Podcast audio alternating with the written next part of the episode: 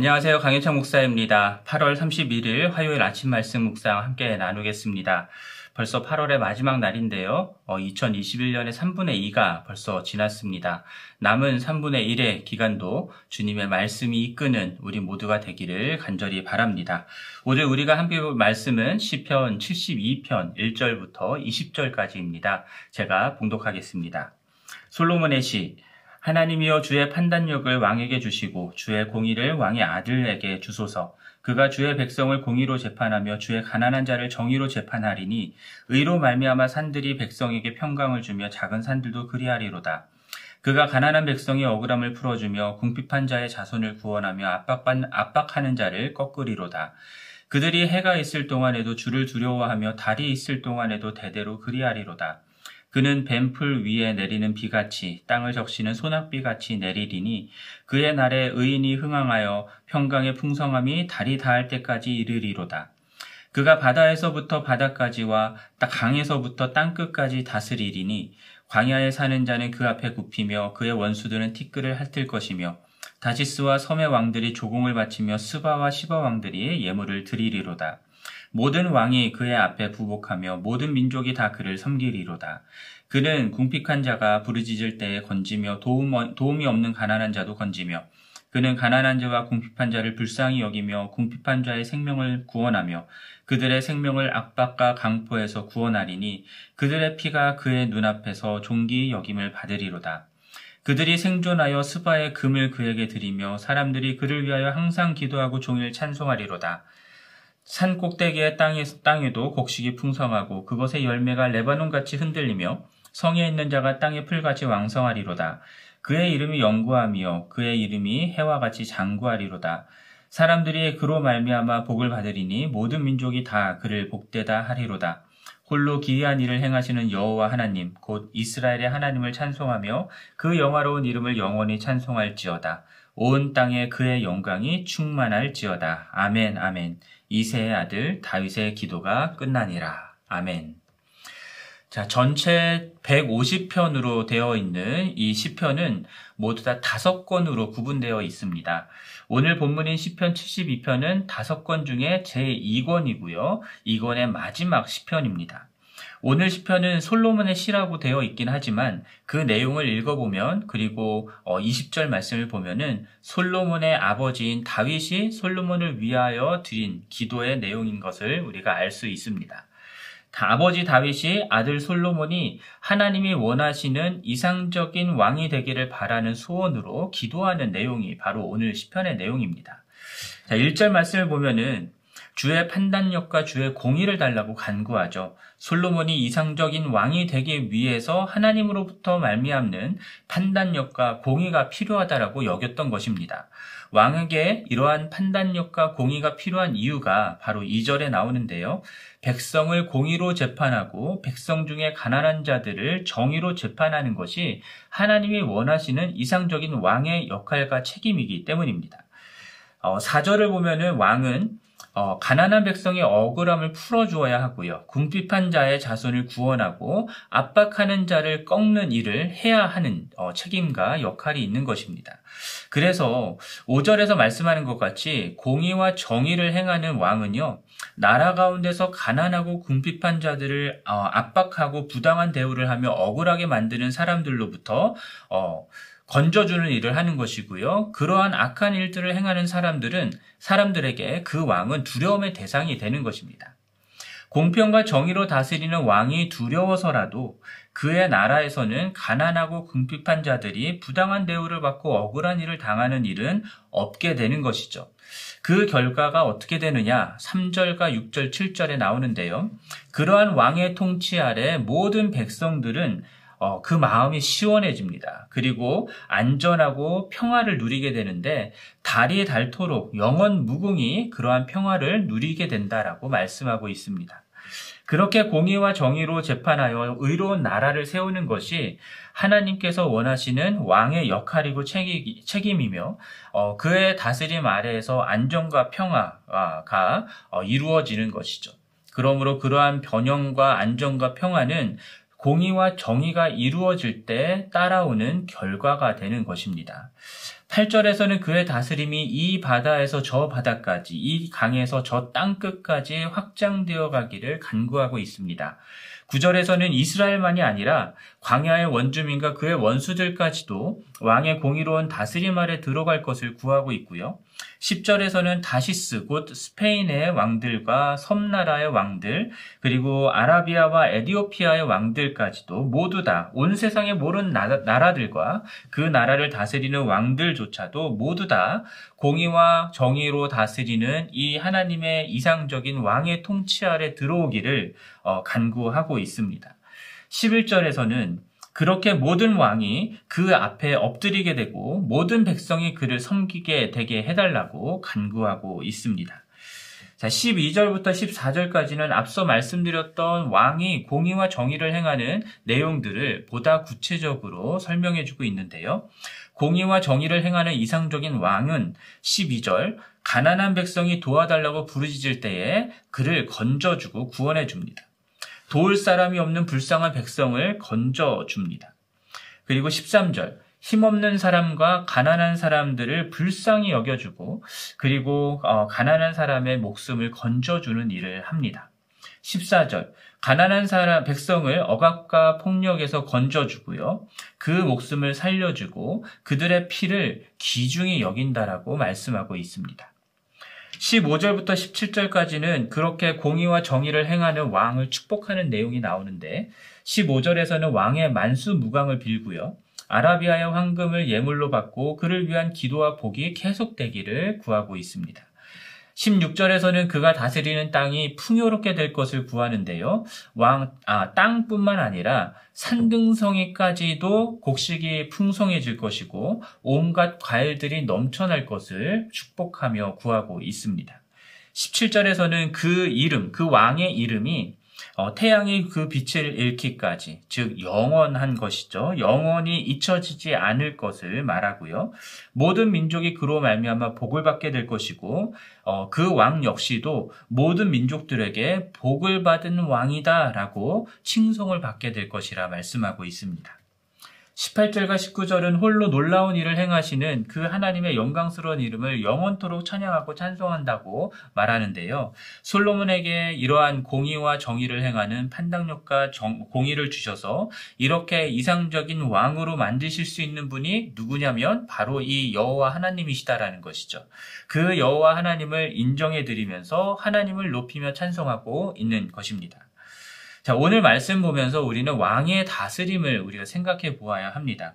성경에서요, 왕이 다스린다라고 할 때, 통치한다라고 할 때, 함께 어김없이 따라오는 것이 무엇이냐면, 공의와 정의로 다스리는 것입니다. 공의와 정의, 어, 히브리어로는 미슈파트와 체다카라고 하는 단어인데요. 오늘 본문 1절에서도 어, 판단력과 의로서 이 어, 미슈파트와 체다카가 표현되어 있습니다. 그럼 공의와 정의가 무엇인가라고 우리가 생각을 해보면은 공평하고 공정하게 재판을 받는 것과 연결되는 개념이다라는 사실을 우리가 알게 됩니다.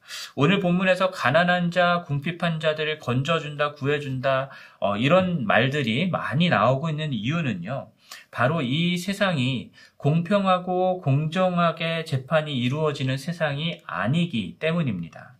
힘 있는 사람이 힘 없는 사람을 억압하고 빼앗고 착취하는 세상입니다. 돈 없고 힘 없고 빽 없는 사람들은 억울하고 부당한 대우를 받아도 말없이 당할 수밖에 없는 세상이고요. 어, 그런 일들을 어디 가서 호소할 곳도 없는 세상이 바로 우리가 살아가는 이 세상이다라는 것이죠. 학생들이 공부하는 학교에서조차도 왕따라는 것이 있잖아요. 어, 불리인이 있습니다. 힘없는 아이가 힘 있는 아이들에게 힘이 없다라는 이유로 맞고 뺏기고 하는 이런 억울한 일들을 당하는 것이 바로 우리가 살아가는 이 세상의 현실의 모습입니다. 저는 이러한 세상을 가장 잘 표현하는 것이 약육강식과 적자 생존이다라고 어, 생각을 합니다. 약육강식과 적자 생존의 세상은 하나님이 뜻하시고 하나님이 계획하신 세상의 모습이 아니었습니다. 하나님의 나라는 이사야서 11장에서 어, 나와 자세하게 어, 명확하게 그림을 그리고 있는데요. 이리가 어린 양과 함께 살고 표범이 어린 염소와 함께 눕고 송아지와 어린 사자와 살찐 짐승이 함께 있어 어린아이에게 이끌리는 세상입니다. 암소와 곰이 함께 먹고 사자가 소처럼 풀을 먹으며 젖먹이가 독사구멍에서 장난쳐도 물리지 않는 그런 세상이 바로 하나님께서 공의와 정의로 다스리는 하나님이 계획하시고 뜻하셨던 세상이다라는 것이죠. 어, 그러므로 하나님은 어, 하나님을 대신하여서 이 세상을 다스리는 인간이 어, 죄악으로 말미암아 약육강식과 적자 생존의 원리가 다스리는 세상 속에서 하나님의 나라의 이 공의와 정의의 원리로 다스리기를 원하시는 것입니다.